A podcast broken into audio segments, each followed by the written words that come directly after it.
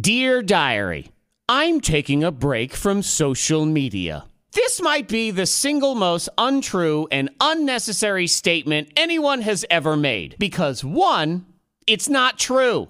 Anybody who says, I'm taking a break from all the drama of social media, that is the person who is causing all of the drama on social media. And even if they tell you that they hate it, that's a lie too. They love it. They live for the drama because Number two, if you truly did want to end drama, you'd never say this statement in the first place. People who truly don't like drama don't talk about drama because that alone is drama. If you really wanted to leave, you just leave. Nobody ever declares, hey, everybody, I'm going to disappear and hide from the law. Well, the people that get caught might, but no halfway decent fugitive would ever say that. And you know what else these people do?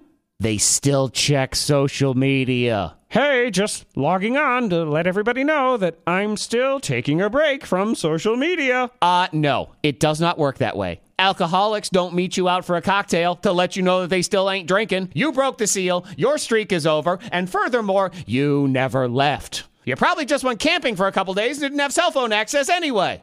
You want to leave? Fine, then just leave.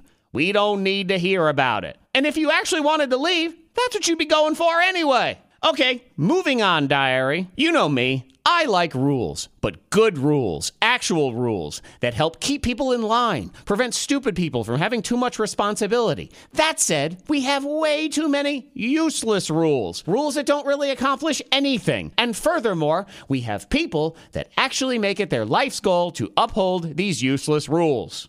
I was at the airport this past weekend, so I do what everybody does when they fly look like an idiot who has to take half the clothes off to go through security. Now, to be clear, these are rules I'm okay with. Am I mad that one shoe bomber has inconvenienced the rest of humanity for an eternity by having to take their shoes off at the airport? Yes, yes, I am. At the same time, if that's what keeps me safe, so be it. If I gotta take my pants off, put my thumb up my butt, and sing Yankee Doodle Dandy to guarantee that no terrorists are on my plane, fine. I'm willing to make that sacrifice. At the same time, when I unload all of my belongings and I put them in three giant plastic bins, what I don't need is a TSA agent who says, Sir, you need to put your keys and wallet and phone in a smaller white bin instead of that slightly larger gray bin. Oh, so the magical tiny white bin somehow helps get my wallet through security better than the somewhat larger gray bin? What are we doing here?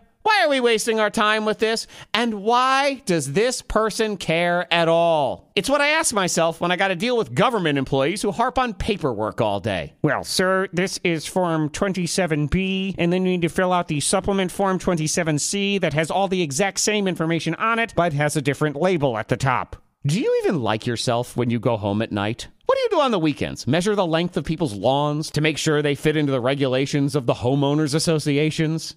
Actually, that's probably exactly what they do because they love useless rules. Here's a crazy idea try fun sometime because it's actually fun. And you never know, you could even like it once or twice. Till next time, diary, I say goodbye.